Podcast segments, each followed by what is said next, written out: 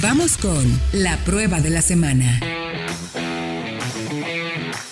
Estamos de regreso ya en Autología Radio o en Solo Autos Radio vaya Autología. Somos exactamente lo mismo, solo recuerdo que estaremos recordándoles que Solo Autos vamos a tener mayor integración porque vamos a tener un cambio de diseño en nuestra página web y vamos a tener un diseño más, pues mejor integrado hacia la plataforma de Solo Autos con todo el tema de clasificados para que usted, si está en proceso de búsqueda de su próximo auto, sea nuevo o seminuevo, tenga en la palma de su mano toda la información que quiere saber de ese vehículo gracias a los análisis que hacemos aquí en Autología y en Solo Autos. Y bueno, yo tuve su oportunidad, tardó mi querido Fredo, yo ahí sí, ¿qué onda con la marca? ¿Qué pasó? Nos tardaron en darnos el nuevo León a prueba porque es un coche del que han habido y siempre habrán grandes expectativas. Es un coche que la marca simple y sencillamente no se puede equivocar, mi tío Fred. Totalmente. Es un coche además que evolucionó, es una evolución yo diría muy positiva respecto a la generación pasada, pero lógica. O sea, podrías deducir de dónde viene este León si no conocieras a su antepasado. Pero es un coche muy diferente. Se basa en plataforma MQB Evo, que es una evolución, como lo indica su nombre, de la anterior. Es el primero que llega a México con esta arquitectura, porque faltarán el A3 y luego vendrán los demás. El Golf ya no viene, aparentemente. Y se mantiene con un motor curioso. Es un 1.4 turbo que ya tenía la generación pasada. Pero digo curioso porque, uno, no hay una versión más potente todavía. Dos, no hay una caja de doble embrague. No hay manual. Viene con la caja de 8 de la SEAT Ateca. Sí, es una configuración como normal, por así decirlo. Como esperamos. A ver, seamos honestos. Esperábamos un FR, con más galleta. La verdad, nos hubiera encantado el de 190 caballos, con un motor 2 litros. O sea, y a lo mejor la caja de 6 o la DSG. En fin. A ver. No está mal. Tenemos que entender también cómo la marca va a empezar o va a tener que reacomodar toda su gama, porque SEAT ya no va sola, viene con Cupra. Cupra va a venir con motores más potentes. Esta semana está llegando Cupra León también a nuestro mercado. Ya vimos que llega con ¿cuántos caballos? Ya no me acuerdo. No dijeron. León 300. 300, ¿verdad? Sí lo confirmaron. Sí. 300 caballos, abajito de lo que vimos con Formentor. Plataforma también más efectiva, etcétera. Lo interesante es ver cómo la marca lo viene acomodando. Entonces, por ahí se habla de que puede haber un Cupra León menos potente, el de 210 caballos. 245, perdóname, sí, con la nueva potencia que sacaron.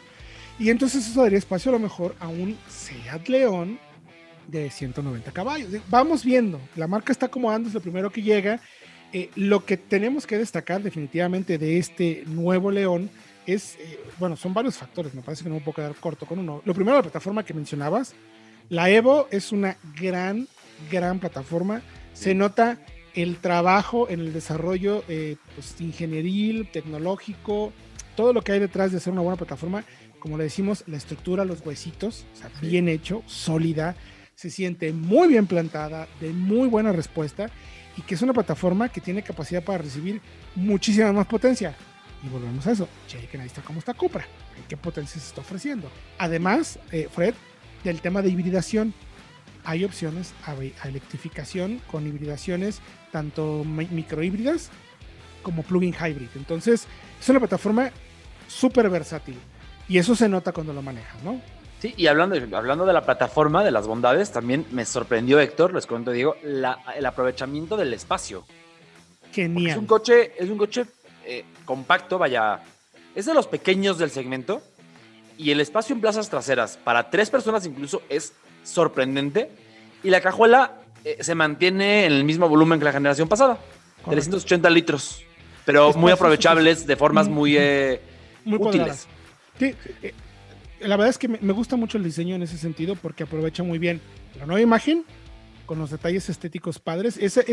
¿Recuerdan esa colita en la parte trasera que tenía el hatch en las versiones SC del anterior León?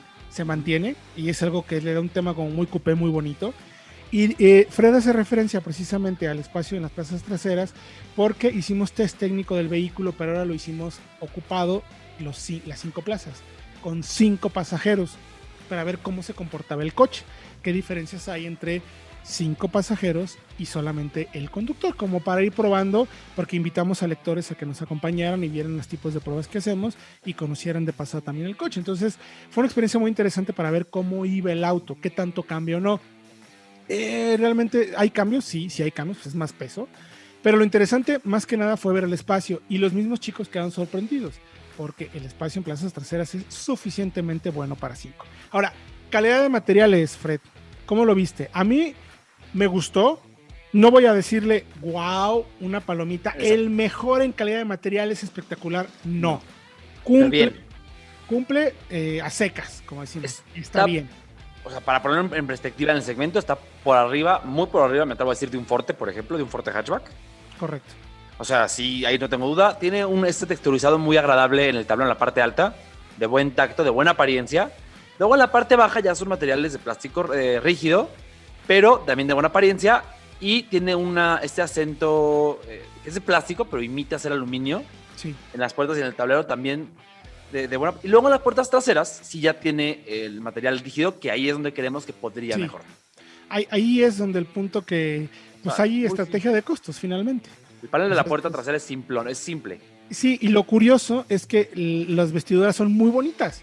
Ajá. O sea, por el contrario, tenemos vestiduras muy trabajadas, muy bonitas, con texturas, con cosidos muy padre. Y en la parte trasera tenemos climatizador digital.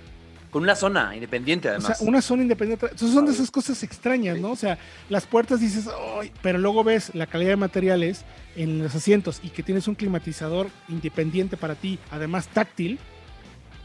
O sea, está bastante bien, o sea. Sí. Luego, me gusta mucho el tema, Diego, de todo el...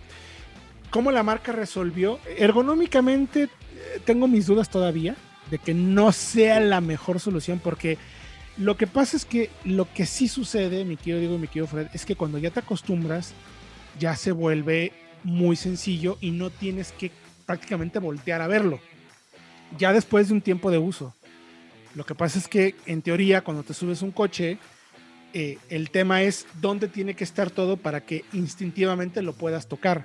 Y en el caso de León, necesitas acostumbrarte al coche para que lo puedas hacer. Porque todo está en la pantalla. Hay una curva de aprendizaje y aunque sea mínima, ¿no? Exactamente. Ahora, hay algo además de la pantalla. Como todo se maneja desde la pantalla, por ejemplo, prender el aire en esos calurosos de primavera-verano, la pantalla cuando arranca, tarda en arrancar y tarda en empezar a ser fluida. Entonces, si quieres prenderlo luego, tarda. Entonces, si te apuras más, la atoras más. Sí. Si le tienes que dar su chancecita. Ya que funciona, me encanta que es táctil para subir y bajar temperatura. El tema de la velocidad del ventilador, le tienes que picar. Yo sé que a Fred le encanta lo tradicional. Puedes incluso deslizarlo también. Sí, lo puedes deslizar, o sea, está padre. Eso me gusta. Eso a mí me gusta. Yo soy muy tecnológico, mi querido Fred. Perdóname, aunque soy mayor que tú, creo que mi espíritu es más joven. Sí, la apertura, de acuerdo. Diego, es la táctil. Apertura está para... A mí me encantó. No es el botón tradicional de grupo Volkswagen, sino que es un pasarle el dedo nada más. Exacto. Para subir, para abrir, cerrar o incluso para abrir hacia arriba. Sí. Eso está increíble. Las luces también.